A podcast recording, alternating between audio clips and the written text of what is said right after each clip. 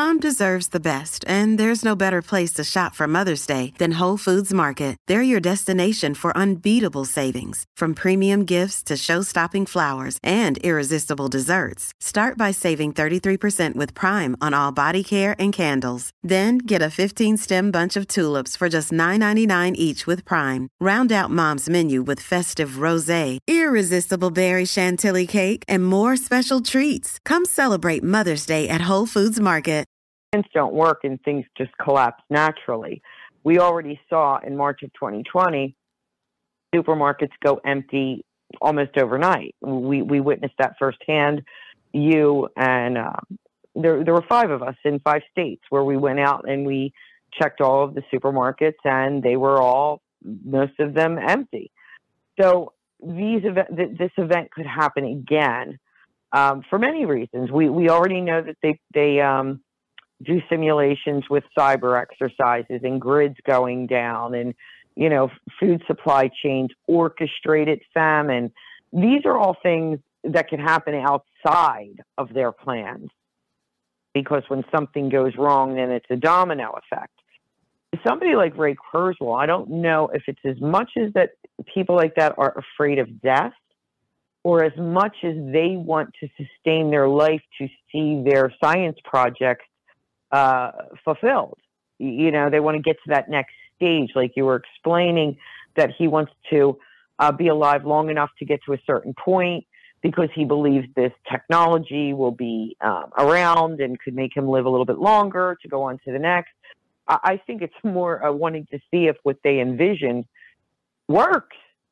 Yeah, there's well, there's some of that, and with some of these guys, um, like on the show, I can only get into a little bit of it, but it, but now that Yuval Noah Harari is in video saying it, um, some of them actually believe uh, and and next time you're on the show, maybe we can get into this. Some of these other podcasts that are pushing people into this new age spirituality, but some of them actually believe like they're going to become gods. Like they like Yuval Noah Harari right. talks about each person becoming a god, and I just tell the audience like, go look up Anton LaVey and LaVeyan Satanism. Like that's what that is, where you are a god. Now, look, I think you should go out there and work your butt off, whether it's for your career or whether it's for your family or whether to build your your personal legacy, you know, your estate that you want to leave behind, whatever that is, and not wait for God to do it for you. I think you need to work hard, and maybe God will look down on you and go, "Hey, that guy's working hard. That's great."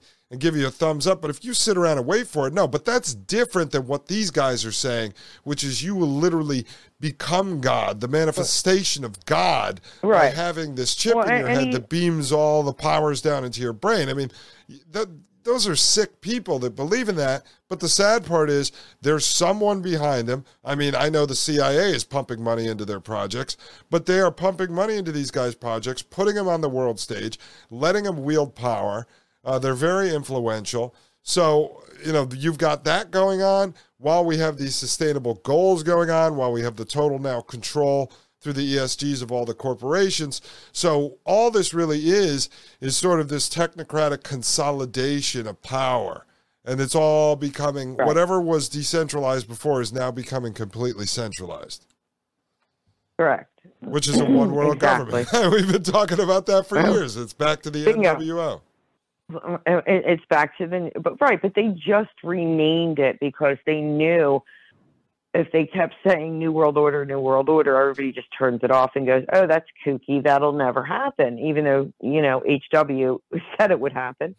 Um and they order. just they substituted yeah they just substituted all for sustainability. Yeah, that that's when that's the buzzword. When you hear sustainability that's the new world order. Ties into climate um, and it, everything else comes in line. The, well, the, you know, the worst sustainable development goals. And the worst part is when you look at this stuff through the lens of nuance, and you're not trying to fit yourself into the box of some you know political ideology that was written out for you and they say well which box do you check what are you going to be the sad part is not necessarily what they're pushing, but climate change and pollution and all this. There, a lot of this is real. Why? Because the very people that are trying to now blame us and make you feel guilty and make you hate yourself because you're a polluter and you use a gas guzzling car and you buy water inside of petroleum based bottles. They're the people that made all those products. I mean, we didn't discover gasoline. I mean, discover oil and then refine it mm-hmm. to gasoline and build these cars. We didn't put water into petroleum based bottles. They did all this. So the very people that have been polluting then try to flip it around and blame us and then say the solution to fixing uh-huh. pollution mm-hmm. and climate change is to give us more technocratic power over you so that we can fix these problems but they never actually admit that they're the ones who caused the problems that that's the one of the funny parts no that'll never happen no, but that's a lot of the gaslighting. Yeah, they're, they're, they're, but, but have you ever heard listen. a Tucker Carlson or anyone that, that friends of ours would praise go on TV and even pose it that way and go, wait a second. We are the polluters. We're not the ones who created the products. We only buy the things that you put on the shelf for us to buy. When I go in the grocery store, I can only buy what's available to me on the shelf. Right. And they and and now they want to control that, take that away. And, uh, you know, to where what has been around forever, like meat, now they, they because of their, their plastic bottles and, and pollution that they feel is everywhere, um, they want you to eat crickets. Do you see the extreme? they they go all the way to the extreme. It's like you, you know you we're polluting the earth with uh, water bottles, and you know let's take the meat away.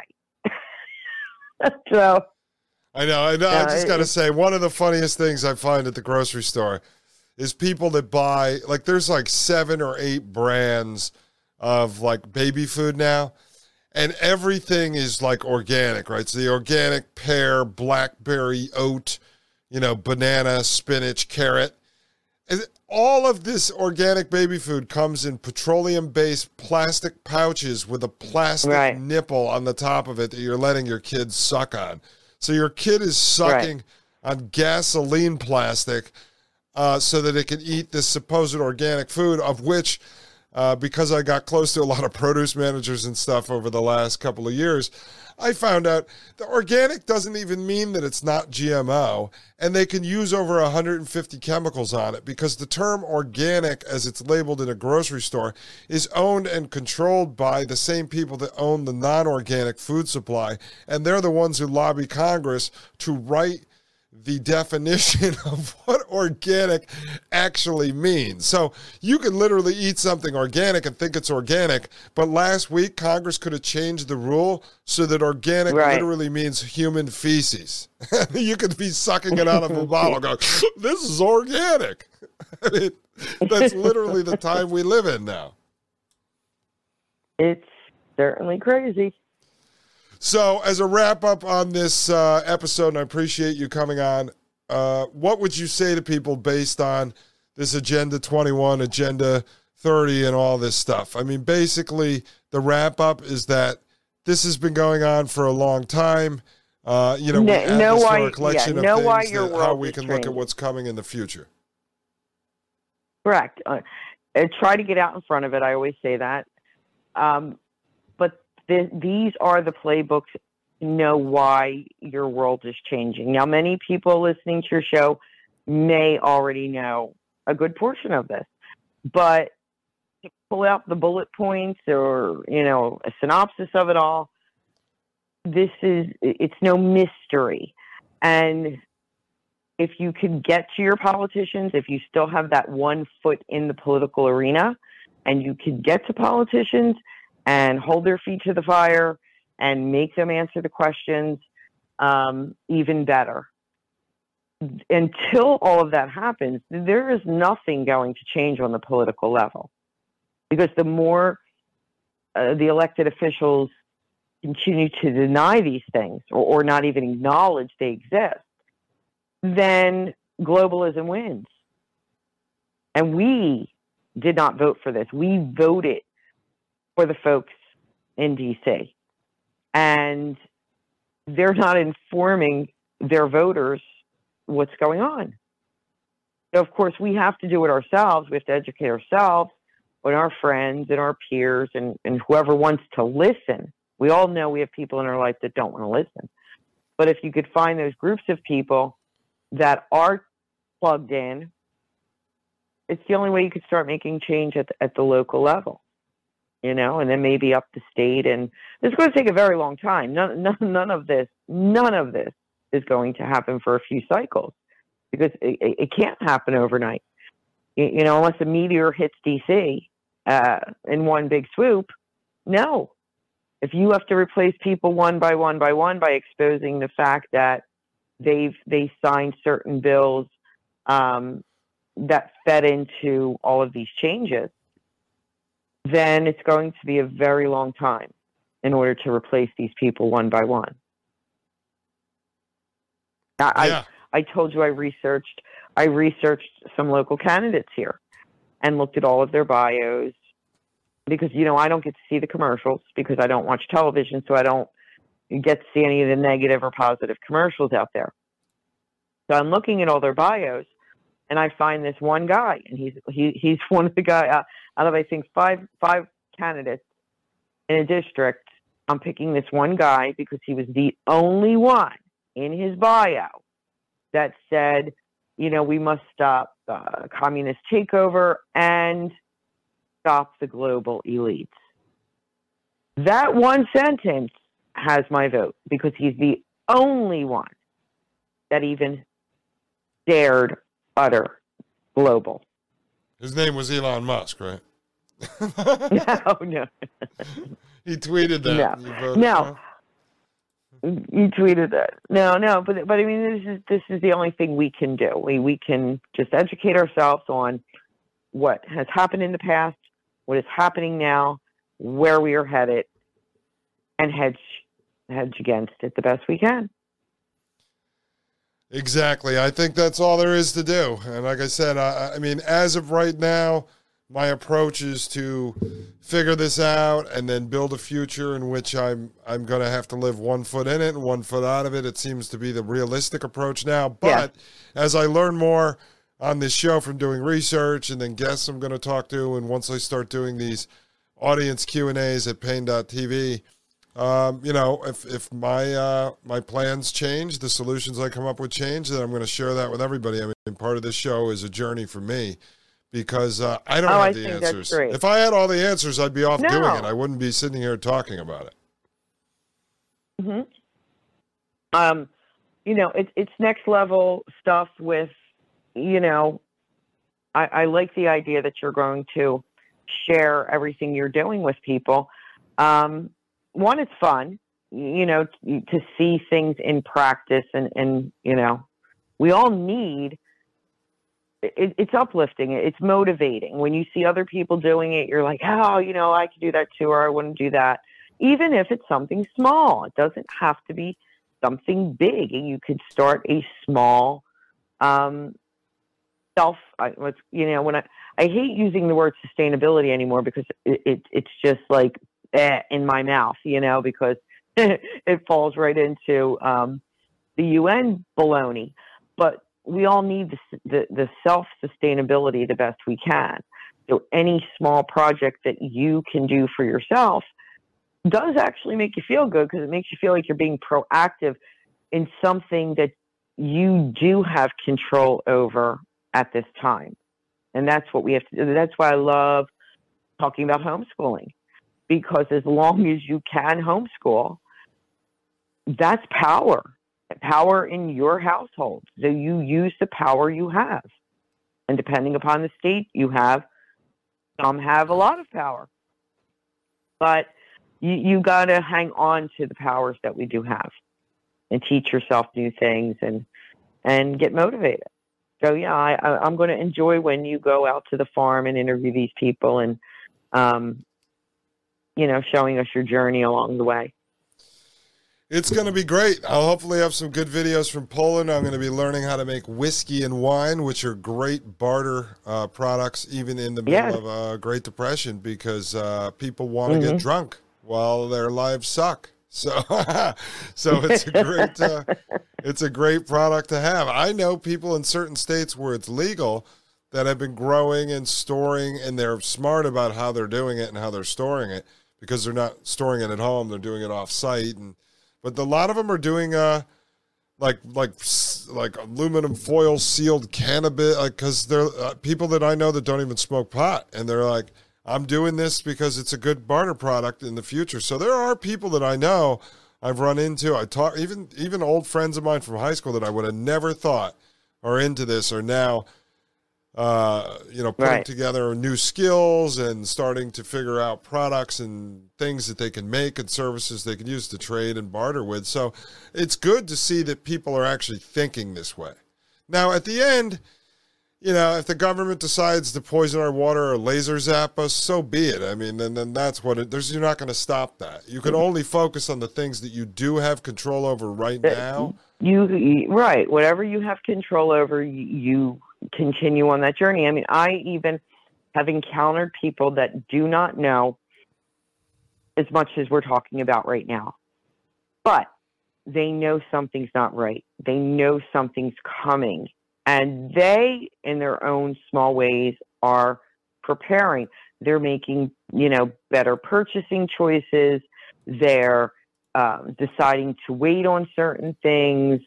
Um, yes, believe it or not, there, you know, with the price of food, because because again, a lot of people are learning how to can and jar um, and grow. Not even because they're thinking there may not be no food on the shelves. A lot of them are doing it because they're like, you know what?